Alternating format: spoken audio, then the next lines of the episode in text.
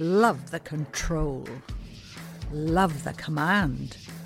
Love the spacebar and the hard return. Love the words. From East Leeds FM.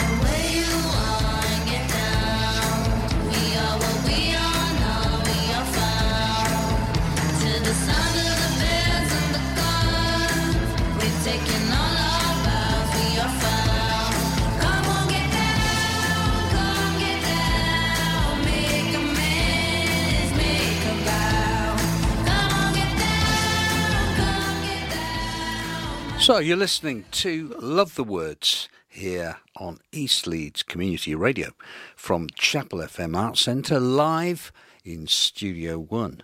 And I'm here today with somebody who has visited Chapel quite often and run a group here. And I've always been curious about what she actually does.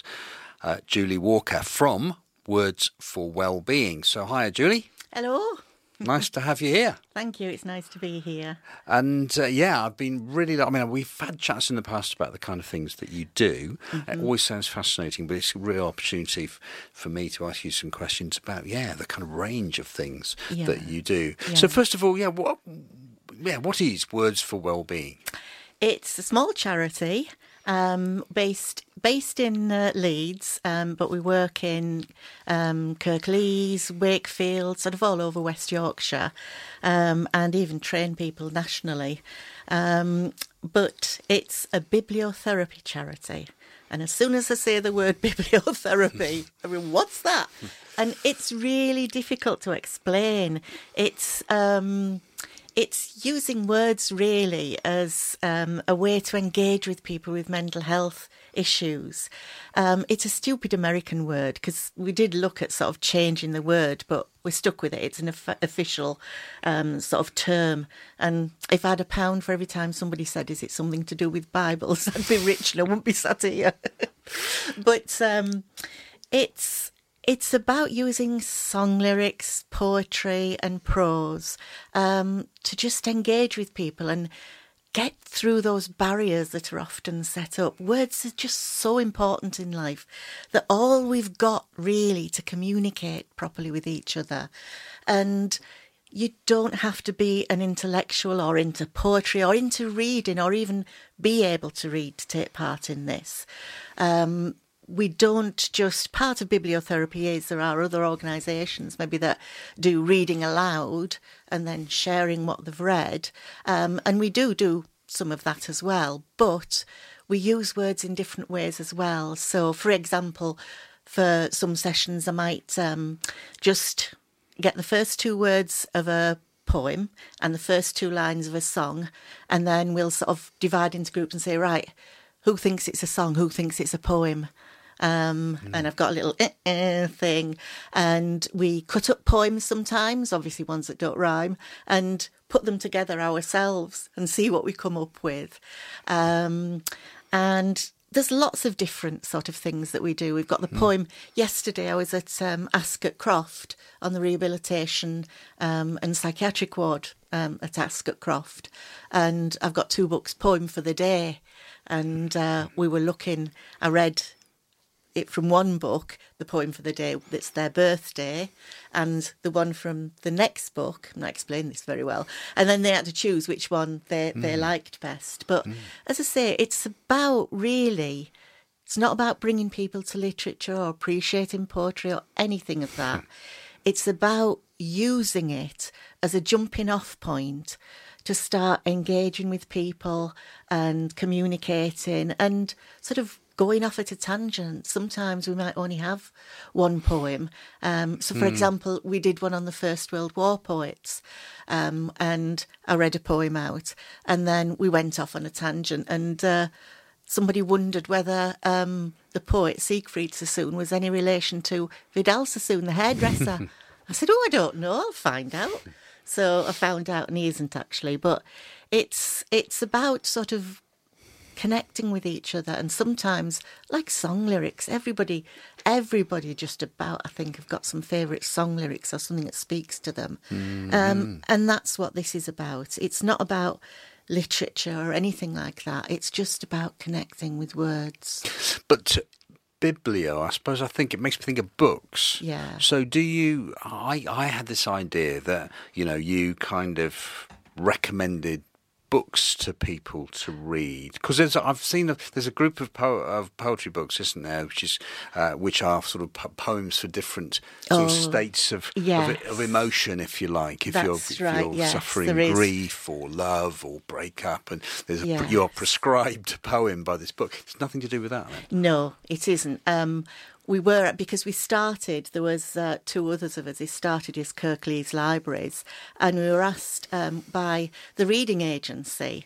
Um, appreciated the work that we did because it was so varied and so accessible for anyone. Um, and they kept getting in touch with us. They've got a thing called um, Mood Buster books in libraries and they asked us to recommend books for those and we refused and we still don't prescribe books. I could prescribe personally once i've spoken to someone mm. but you can't be prescriptive. You can't say right if you're feeling depressed this book will help you or this poem will help you because it might not. Mm. And some people the last thing they want to do is read a book with a depressed character in it. And other people will say, it's exactly what I want to know that I'm not alone. So you can't be just generic like that. It is very personal and it has to be. So mm. that's why we don't sort of um, do that, prescribe poems. But if I met someone and spoke to them and got to know them, then I could say, oh, I think you might like this. Having said that, there are ones that sort of speak to people and um, sort of certain things that we use regularly, but, you know. So you you said you talked about Ascot um, Granger, Ascot Croft. Ascot Croft. So, but but other places where you work and other groups, and do you work one to one? How, how how's that spread of work?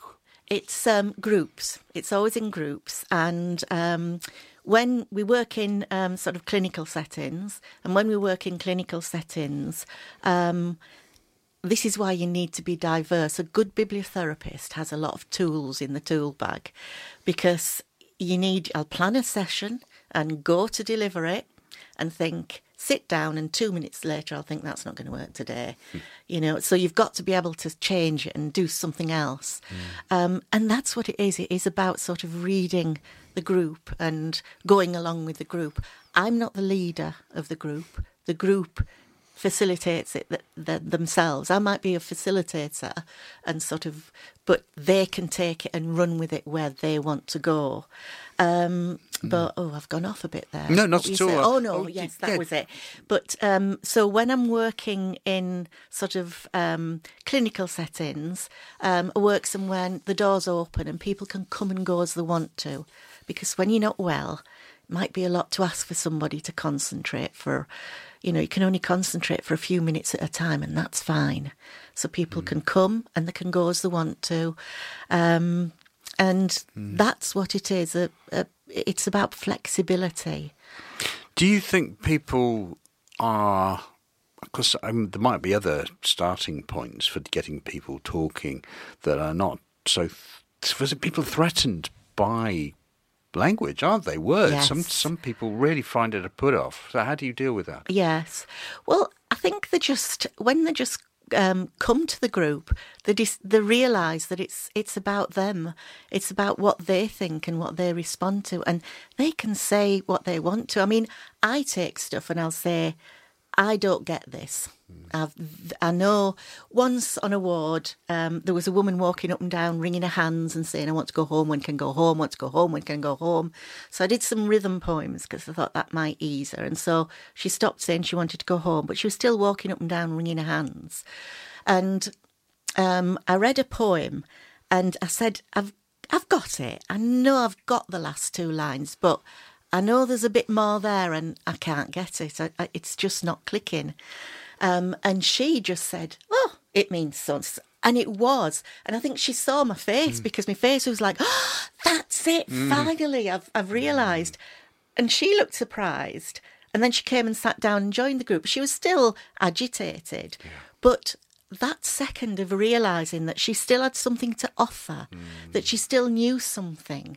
That's why I love it because it's it's reciprocal. Mm. It's not about school and using language to teach people or you know make them think what this language this is saying. What it says to one person may some, say something entirely different to another, and that is fine. It's what your mm. reaction is. Yes, I mean we had a, we were chatting just before we went on air about the way that that literature, if you liked, that, that word that puts a lot of people off is taught us in schools. And I do I do remember a teacher when I was about fifteen. You know, he was a new teacher that year, and he we were doing A levels. Thinking was it yeah what was it GCSEs? Anyway, he sat down and he said, I don't, I read this book, but I really don't I didn't really understand. I don't think I got it. Rather like you were saying, you know, I don't know what, you know, and I, it was a complete mind blower to me. I thought, here's a teacher who isn't t- telling me what this is about, yeah. but he's actually saying, I don't know, but what do you think? So I, I suppose that's the spirit in which you are working, is it? It is, yeah. yes, very much, mm. very much. And people can, you know, sometimes a discussion might go way away from what we began with, and that's fine if everybody's yeah. happy with it. It's about connection and communication mm. with each other. Mm. And it's just using uh, the words as a jumping off point, really. So, have you? You were going to read something? Yeah, I've got a poem that's one of my favourite all time poems. And I like it because it's like taking a bath in language. You mm. don't have to understand what the words are. You can just sit back and sort of, oh, those are lovely words. They're very rich. It's a very rich, sensual poem. Um, and so it's called A Birthday by Christina Rossetti. My heart is like a singing bird whose nest is in a watered shoot. My heart is like an apple tree whose boughs are bent with thick set fruit. My heart is like a rainbow shell that paddles in a halcyon sea. My heart is gladder than all these because my love is come to me. Raise me a dais of silken down, hang it with vair and purple dyes, carve it in doves and pomegranates and peacocks with a hundred eyes, work it in gold and silver grapes, in leaves and silver fleur de lis, because the birthday of my life is come, my love is come to me. Lovely stuff. In fact, I was just in Florence in Italy the last few days, seeing my son, and yeah, she's buried in Florence. We nearly went. Apparently, apparently the, the, English cemetery is now. I thought I had visions of it being in this lovely sort of arbour, but it's on, it's on a roundabout. Oh, really? You're joking? yeah, it's on a roundabout. The traffic. Christina Rossetti on a roundabout. I know. It's a funny thought, isn't it? There's a, uh, but yeah. yes. Do you know Goblin Market? I by, do. Oh yes, yes. Well, we we always we play this. Elliot and I always play it during writing on air. We've somebody came in and read it beautifully. I must send you a link to it actually, right? Julie, yeah, because I think like you'd that. love it. He was extraordinary. He did all the voices. Um, and uh, yeah, we always repeat it during writing on air because we love it so much. Well, I do. I'm not sure. sure Elliot does. Um, so, to, what, what about what brought you to this work, Julie? Um, well, I've just always liked words and reading ever mm. since I was a kid. Um, and um, I found it by chance, really. I, I was, uh, before I had my children, I was a community psychiatric nurse. Um, so I worked in the community, trying to keep people out of hospital and on as least medication as possible.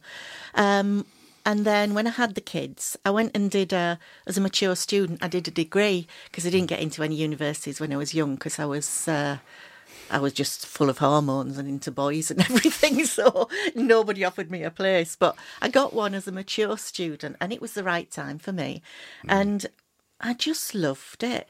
Um, and it made me realise I sort of read things I hadn't read before. But it's that door that it opens inside you into other worlds, yes, but also into yourself um, you can have reactions to things that you'd have thought, I didn't, gosh.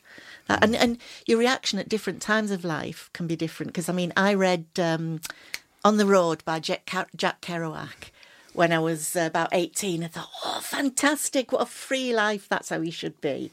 Then I read it at about 42 and thought, well, I think they just need a good slapping. For heaven's sake, grow up.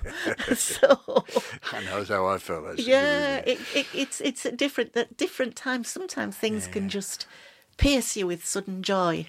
Um, Well, let's, talking of sudden joy, we're going to hear a piece of music that you've Mm-hmm. chosen by Etta James. Tell tell us why you chose this. Um, I just love her voice and the way she phrases this and the way she sings it. You completely get the meaning. It's beautiful.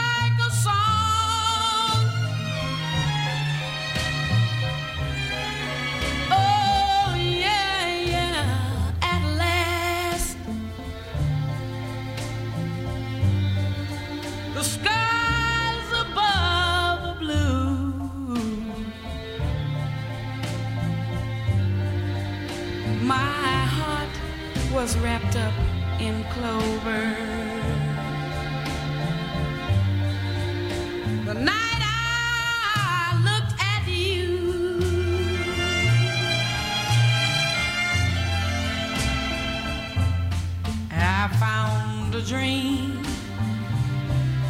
that I could speak to,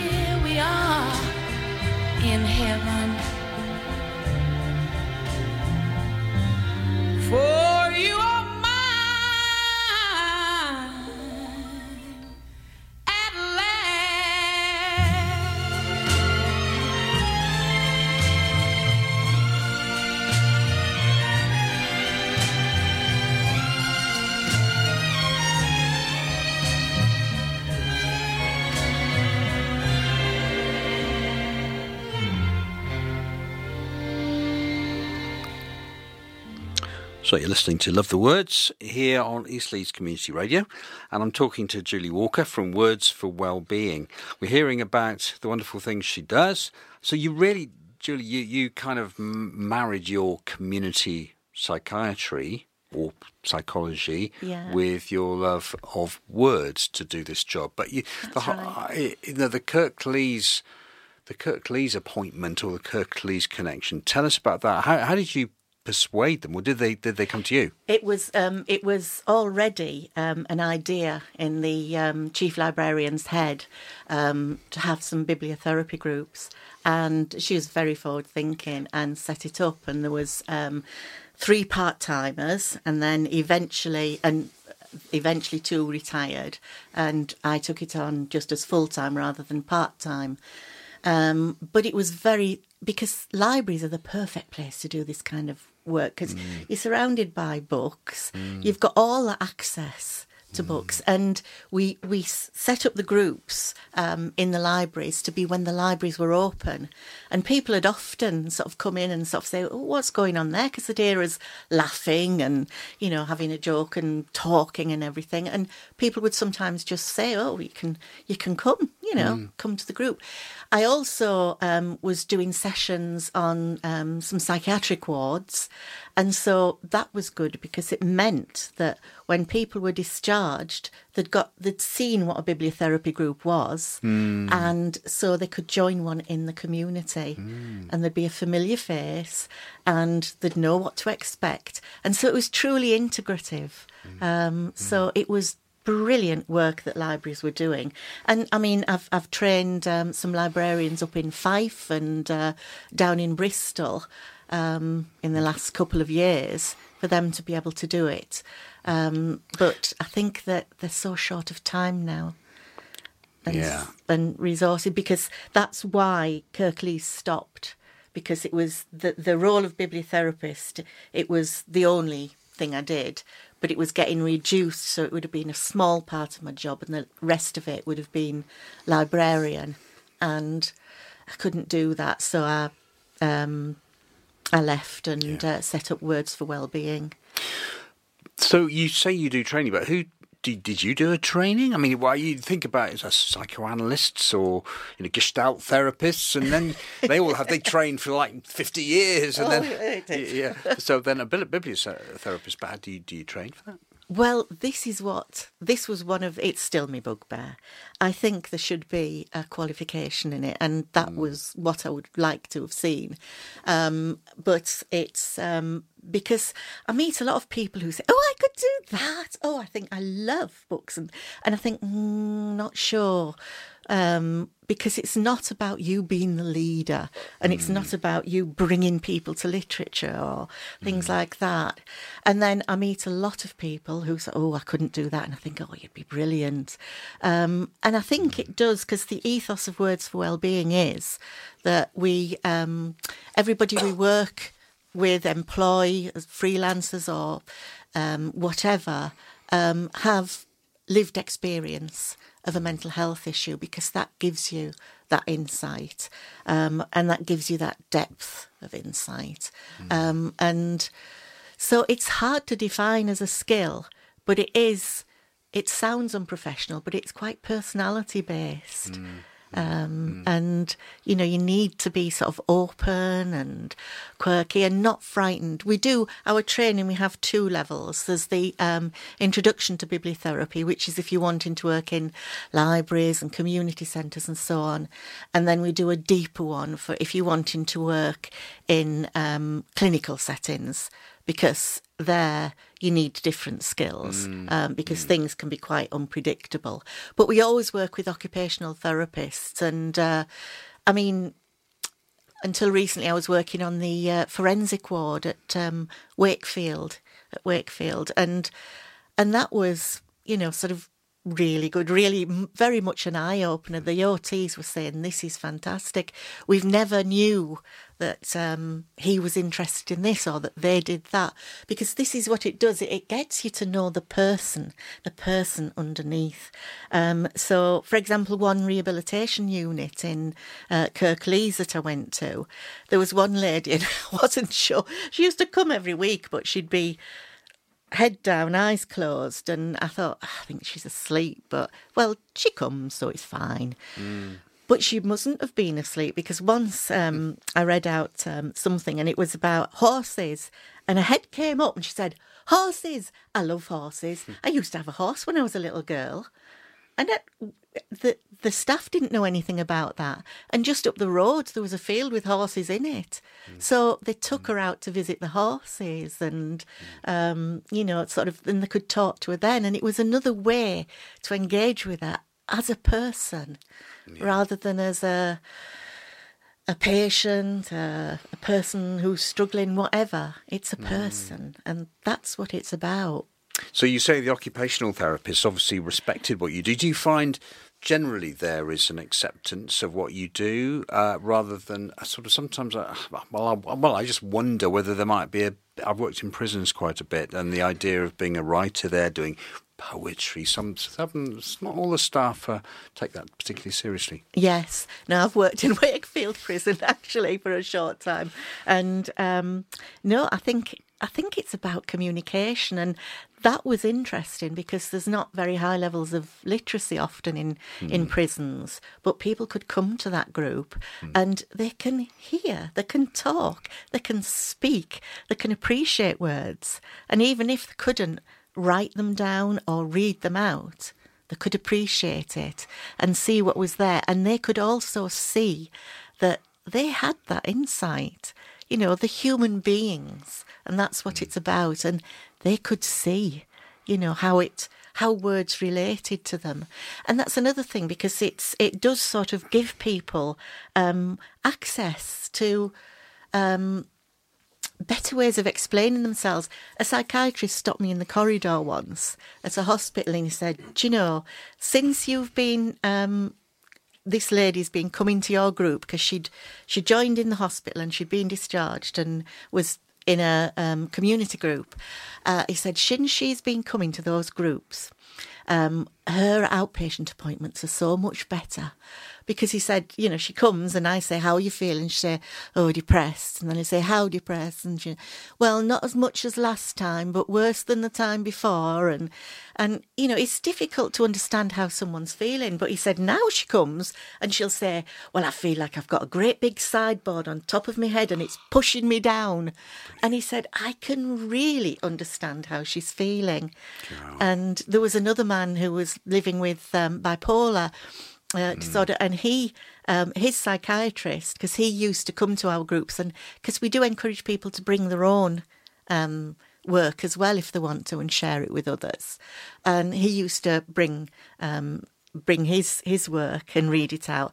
And his psychiatrist had started saying to him let me read pick a couple of poems and let me read them before we start talking and i know i'll get a better I- idea of where you are so it's this sort of Yeah. helping people to sort of communicate better. I love the uh, idea of the, you know them using metaphors to to Yeah. yeah to, to describe how they feel. That's so much. Yeah, I, I get that totally. It's a picture, isn't it? It is, yeah, So and you- that's what they do, and it's it means that they're not scared of words because, like you were saying at the beginning, people often think, oh, you've got to be intellectual mm. or clever or a writer or something to appreciate mm. poetry and literature and and Yeah. song lyrics and things, but mm. actually you don't. You just need to be human.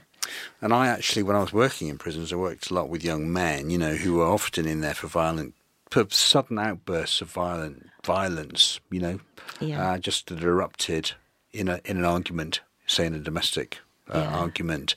And I think I always felt it was because they couldn't express themselves in words Absolutely. that that happened. Yes. And I just think if you give people confidence in language Mm-hmm. and confidence to explain how they feel, and men are, you know well known for not being very good at that anyway, Yeah. but and talking about feelings and so on. But if you give them the wherewithal and the confidence to do it, that might actually diffuse situations. Absolutely, I think it does. Yes, yeah, So and it also leads yeah. to understanding. Yeah, absolutely. So Mm. you might bring along a, a first line of a poem or a part of a poem and just say, "What's this about?" Or, uh, I mean, I'm. I yeah. might do. I mean, um, like yesterday, um, I didn't do it, so I'll do it in January because we're doing Christmas next week. Um, but I, I cut up, um, I cut off the title of a poem, of a lot of poems, and spread them out on the table, and then say to people, pick one that speaks to you, or just take a lucky dip. Because some people might not be able to read, so um, so people pick pick it, and then they'll say what the title is, and say, "Oh, what do you think that's going to be about? What's its mood going to be? What do you mm. think it's going to be about?" Because and and then, you know, eventually I'll read out that the rest of the group will say, "Oh, I think it's about this. I think it'll be. Oh, I think it'll be a happy one. No, I think it'll be dark." You know, and mm. and it's really interesting to see all those different interpretations, and then to get to the poem. So Lovely. I mean, you've got another poem to read, which I I'd have. love to hear. Yeah, well, it's one I know off by heart, and it's just to show that it doesn't always have to be sort of serious stuff. But seriously, I do think that this poem should always be read out at weddings. And it's called Advice to Husbands by Ogden Nash. And it is to keep your marriage brimming with love in the loving cup. Whenever you're wrong, admit it. Whenever you're right, shut up. Oh, that's great. Actually, that's very good, isn't it? Yeah. yeah, yeah that's wonderful. Yeah, but Um, that's it. I mean, you can have a laugh. You see, it, it doesn't have to be serious. We have some real laughs sometimes. It it goes where the mood of the group is that day. So, Julie, this is brilliant. I've, I know so much more now about what you do. It's fantastic. So, you there are a few things you wanted to talk about, particularly about this new texting service you have. Yes, yeah, it's completely free. Um, and anybody in Leeds um, can sign up for it if they want to get in touch with me. Um, and they can do that through our Words for Wellbeing Facebook or um, Words for Wellbeing um, through the website, um, or even just contact Chapel FM and ask if they can Yeah, um, pass it on to me. Um, but what they'll do is once a week, never at the same time or on the same day, so it's a nice surprise. They'll get um, a text of a couple of lines of poetry, a couple of song lyrics, uh, a quote or something, and it costs them nothing. Um, they can delete it if it doesn't mean you know anything to them, um, but it's just a connection through words, really, and they don't have to respond. Although often we do get responses from people, um, but really you don't have to respond. Um, and sometimes it's just that serendipity thing. Sometimes it's just the right words at the right time to that one person, and they'll say, That really struck me. But it's not all that, you know, when you go in these little tea shops with a little live, laugh, love stuff up, it's not those kind of things. It's not, oh, look at it, half full, half empty. It's um, lots of different things. I mean, I read quite a lot, and if I just see a phrase in a, in a book, um, you know, I'll write it down and you know send it out, and um, so it's lots of different things and different moods as well. And so you select these pieces and then text them. Select them and then text them out, and it's just a nice surprise. Monday to Friday, and you don't know when you're going to get it. And I think, uh, well, from feedback I've had, a lot of people often pass them on to their sort of friends and things, and Oh you know, god, I've gone myself. yeah, you're welcome to. And also, if people wanted to do the training to be Yes. volunteers, for instance, how does that work? Um, well, just get in touch with me and you can come along to, um, if you're a volunteer, it'll be free, free training. Um, and there will be some in the new year, probably around March time. Um, and if you come and do the training, it's a day's training and you'll get your lunch and your expenses paid. Um, and see if it is sort of for you really. It's it goes deeper into what bibliotherapy is gives you a few of the tools. Um, so we would like to have some volunteers um, who would be able to do this job. And obviously we'd mentor people. Um, we're particularly looking for volunteers in the um, in this area leeds 14 area um, to um, run groups and we're also looking for people to just come along to our groups as well um, in this area. And we're setting up a Zoom group where we've set it up. Um, and that that's obviously Leeds wide, um, and it's going to be on Mondays. The first one will be Monday, not the fifteenth, the week after that. Monday, Tuesday, Wednesday, Thursday, Friday, Saturday, Sunday, twenty second, twenty second of January. Um, and if people again want to get in touch, I will send them the link to join the Zoom group. You don't have to come to every group. It's a weekly group on a Monday at two o'clock. And if the time isn't quite right, people can let me know and we can see if we can change that time or day. Because this is what we're trying to find out when, when's the best time for people to, to come to a group. So, you know, if, if they want to, and it's a Zoom group, it's by Zoom, um, which is a bit different from person to person. Because I, I discovered myself in lockdown, because we did a lot of Zoom groups in lockdown, and I discovered one volunteer, I had to say to her, we had to have a secret sign. She used to scratch her neck for her to say, Shut up, Julie, because in a group, in a person to person group, I can be quiet.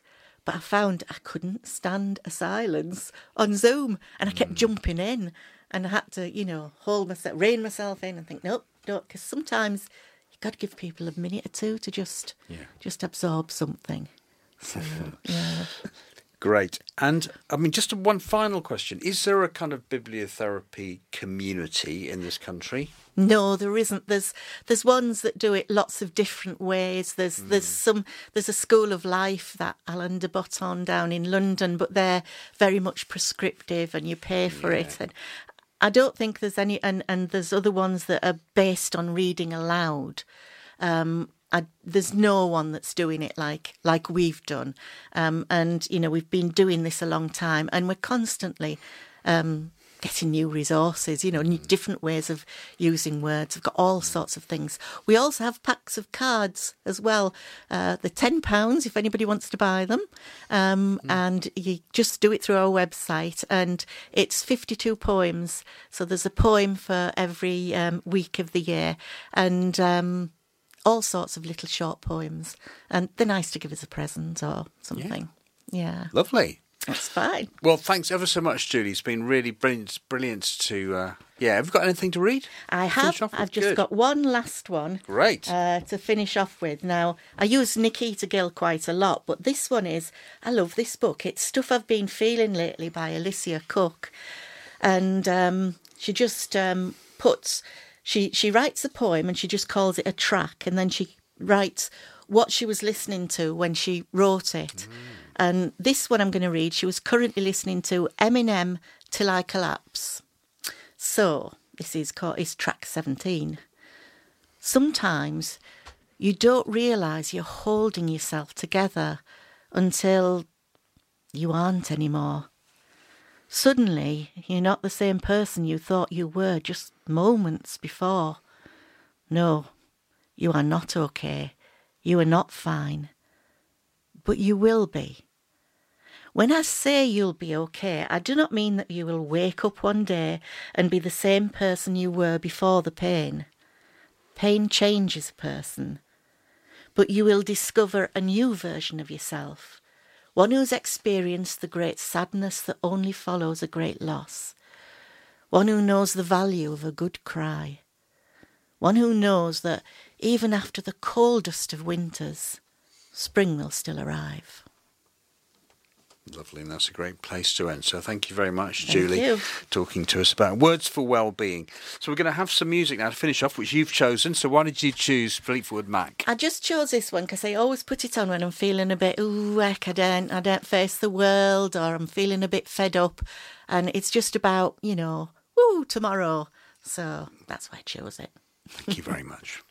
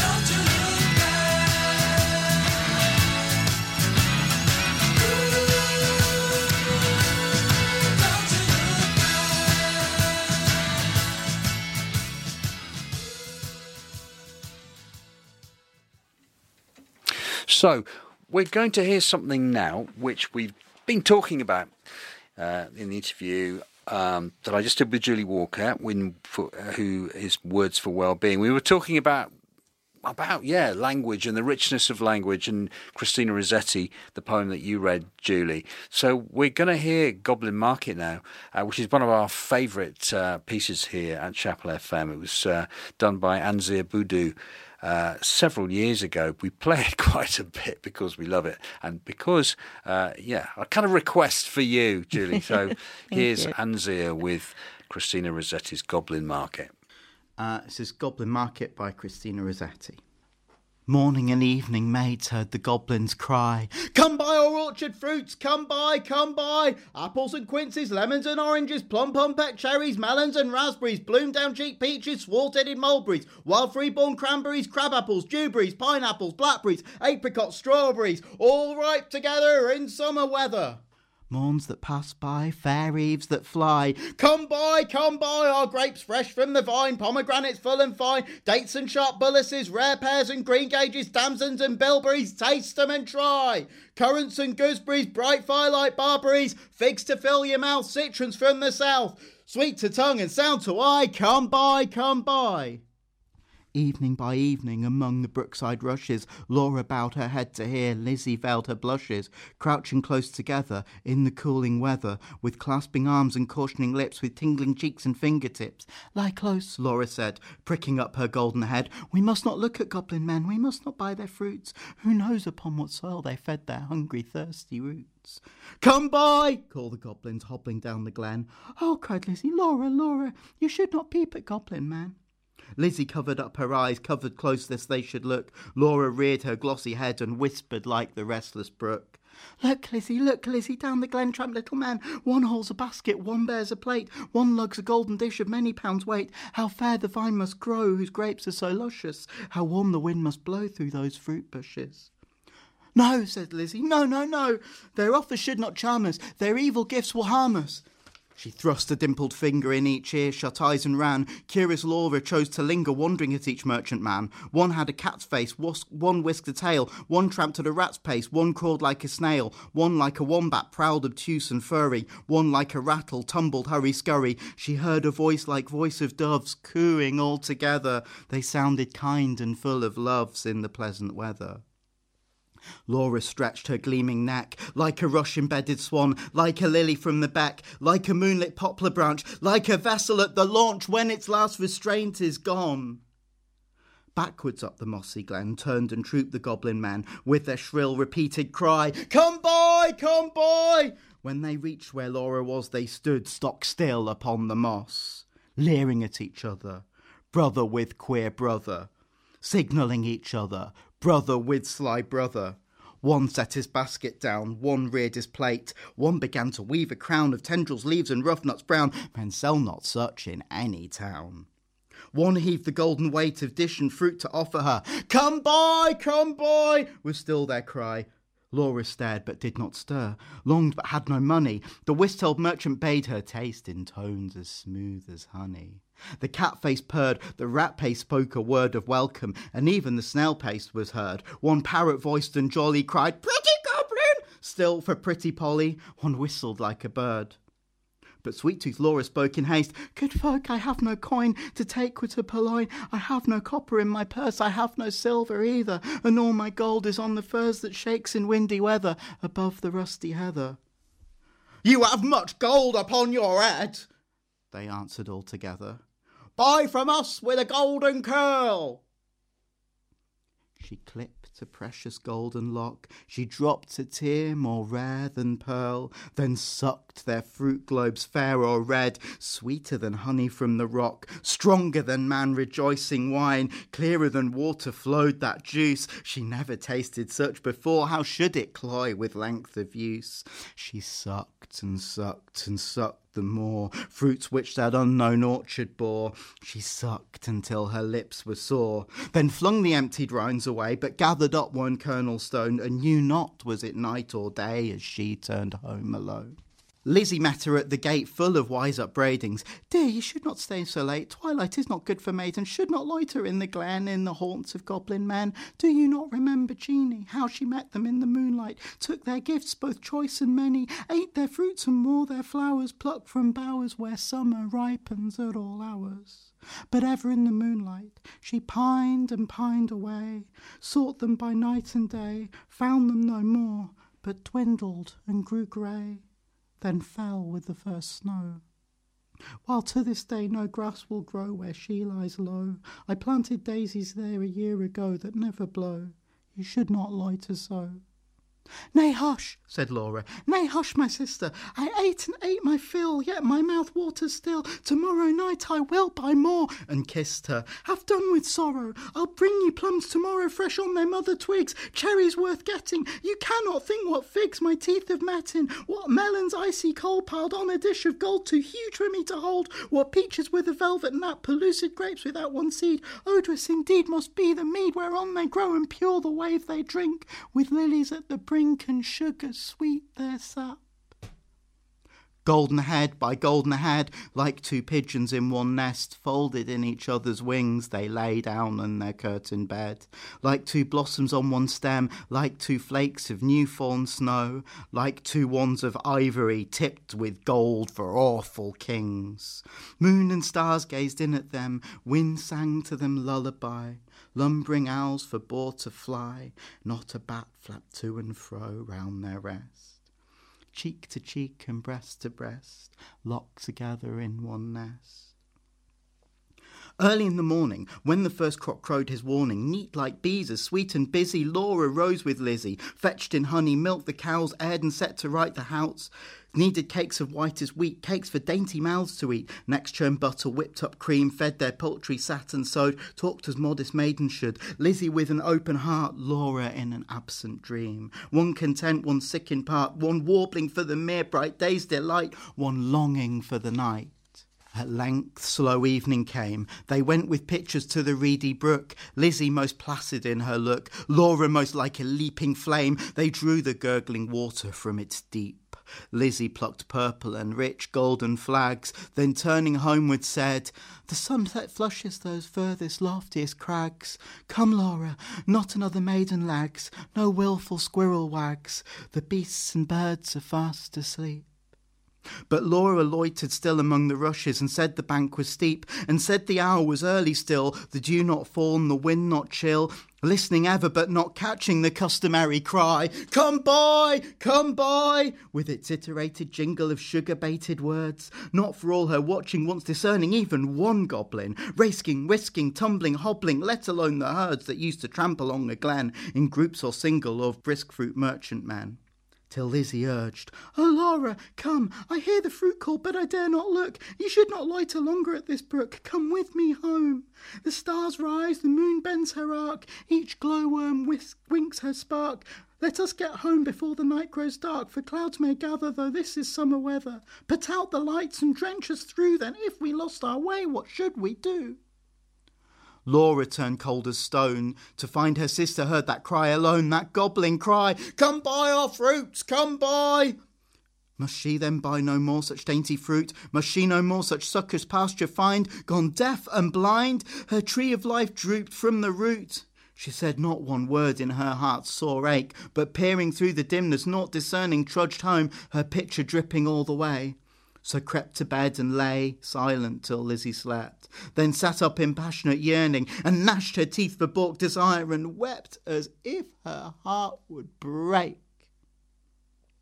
Day after day, night after night, Laura kept watch in vain. In sullen silence of exceeding pain, she never caught again the goblin cry, Come, boy, come, boy! She never spied the goblin men hawking their fruits along the glen, but when the noon waxed bright, her hair grew thin and grey, she dwindled as the fair moon doth turn to swift decay and burn her fire away. One day, remembering her kernel stone, she set it by a wall that faced the south, dewed it with tears, hoped for a root, watched for a waxing shoot, but there came none. It never saw the sun, it never felt the trickling moisture run, while with sunk eyes and faded mouth she dreamed of melons, as a traveller sees false waves in desert drought with shade of leaf-crowned trees, and burns the thirstier in the sandful breeze. She no more swept the house, tended the fowls or cows, fetched honey, kneaded cakes of wheat, brought water from the brook, but sat down listless in the chimney nook and would not eat. Tender Lizzie could not bear to watch her sister's cankerous care, yet not to share. She night and morning caught the goblin's cry, Come buy our orchard fruits, come buy, come buy. Beside the brook along the glen she heard the tramp of goblin men, the yoke and stir poor Laura could not hear, longed to buy fruit to comfort her, but feared to pay too dear. She thought of Jeanie in her grave, who should have been a bride, but who for joy's bride's hope to have fell sick and died in her gay prime, in earliest winter time, with the first glazing rime, with the first snowfall of crisp winter time till Laura dwindling seemed knocking at death's door. Then Lizzie weighed no more, better and worse, but put a silver penny in her purse, kissed Laura, crossed the heath with clumps of furze at twilight, halted by the brook, and for the first time in her life began to listen and look. Laughed every goblin when they spied her peeping, came towards her hobbling, flying, running, leaping, puffing and blowing, chuckling, clapping, crowing, clucking and gobbling, mopping and mowing, full of airs and graces, pulling wry faces, demure grimaces, cat-like and rat-like, rattle and wombat-like, snail-paced in a hurry, parrot-voiced and whistler, helter-skelter, hurry, scurry, chattering like magpies, fluttering like pigeons, gliding like fishes, hugged her and kissed her, squeezed and caressed her, stretched up their dishes, panniers and plates.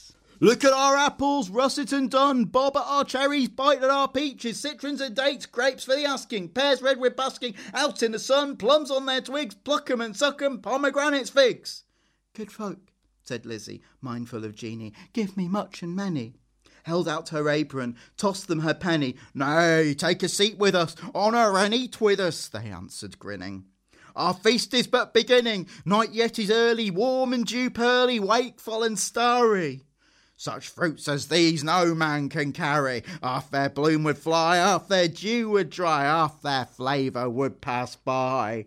Sit down and feast with us, be welcome guest with us, cheer you and rest with us. Thank you, said Lizzie, but one waits at home alone for me. So without further parleying, if you will not sell me any of your fruits, though much and many, give me back my silver penny I tossed you for a fee. They began to scratch their pates, no longer wagging, purring, but visibly demurring, grunting and snarling. One called her proud, cross-grained, uncivil. Their tones waxed loud. Their looks were evil. Lashing their tails, they trod and hustled her, elbowed and jostled her, clawed with their nails, barking, mewing, hissing, mocking, tore her gown and soiled her stocking, twitched her hair out by the roots, stamped upon her tender feet, held her hands and squeezed their fruits against her mouth to make her eat.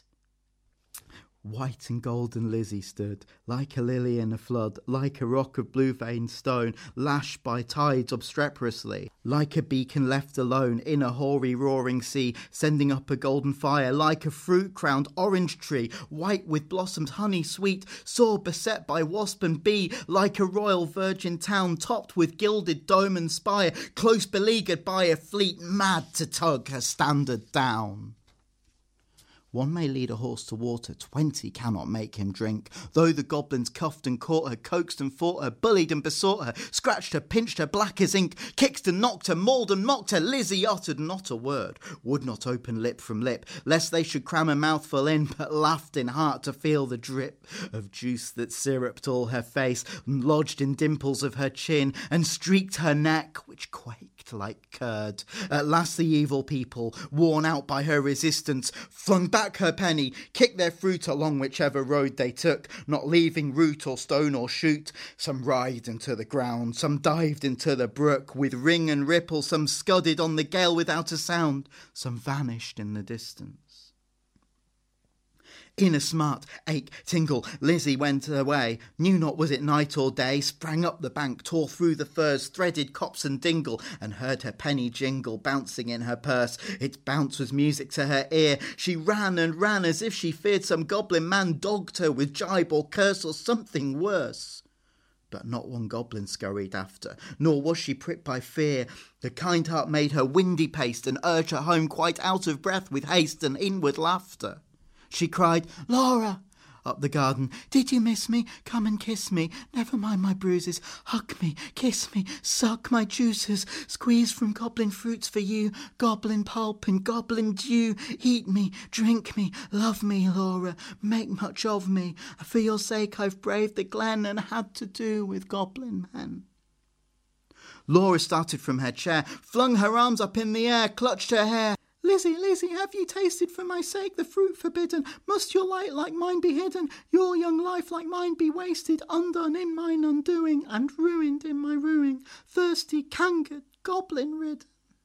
She clung about her sister, kissed and kissed and kissed her. Tears once again refreshed her shrunken eyes, dropping like rain after long sultry drought, ah, shaking with anguish, fear, and pain. She kissed and kissed her with a hungry mouth. Her lips began to scorch. That juice was wormwood to her tongue. She loathed the feast. Writhing as one possessed, she leapt and sung, rent all her robe and wrung her hands in lamentable haste, and beat her breast. Her locks streamed like the torch born, like a racer at full speed, or like the mane of horses in their flight, or like an eagle when she stems the light straight towards the sun, or like a caged thing freed, or like a flying flag when armies run.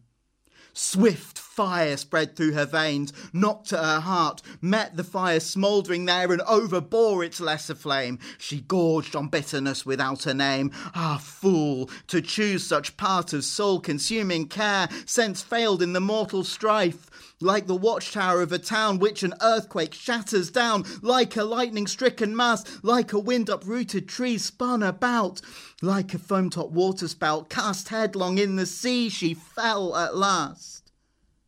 Pleasure past and anguish past. Is it death or is it life? Life out of death. That night long, Lizzie watched by her, counted her pulses' flagging stir, felt for her breath, held water to her lips, and cooled her face with tears and fanning leaves. But when the first birds chirped about their eaves, and early reapers plodded to the place of golden sheaves and dew wet grass, bowed in the morning winds so brisk to pass, and new buds with new day opened of cup like lilies on the stream, Laura awake as from a dream, laughed in the old innocent way, hugged Lizzie but not twice or thrice, her gleaming locks showed not one thread of grey, her breath was sweet as May, and light danced in her eyes. Days, weeks, months, years afterwards, when both were wives with children of their own, their mother hearts beset with fears, their lives bound up in tender lives. Laura would call the little ones and tell them of her early prime, those pleasant days long gone of not returning time would talk about the haunted glen, the wicked, quaint fruit merchant men, their fruits like honey to the throat, but poison in the blood. Men sell not such in any town. Would tell them how her sister stood in deadly peril to do her good and win the fiery antidote. Then joining hands to little hands, would bid them cling together. For there is no friend like a sister in calm or stormy weather, to cheer one on the tedious way, to fetch one if one goes astray, to lift one if one totters down, to strengthen whilst one stands.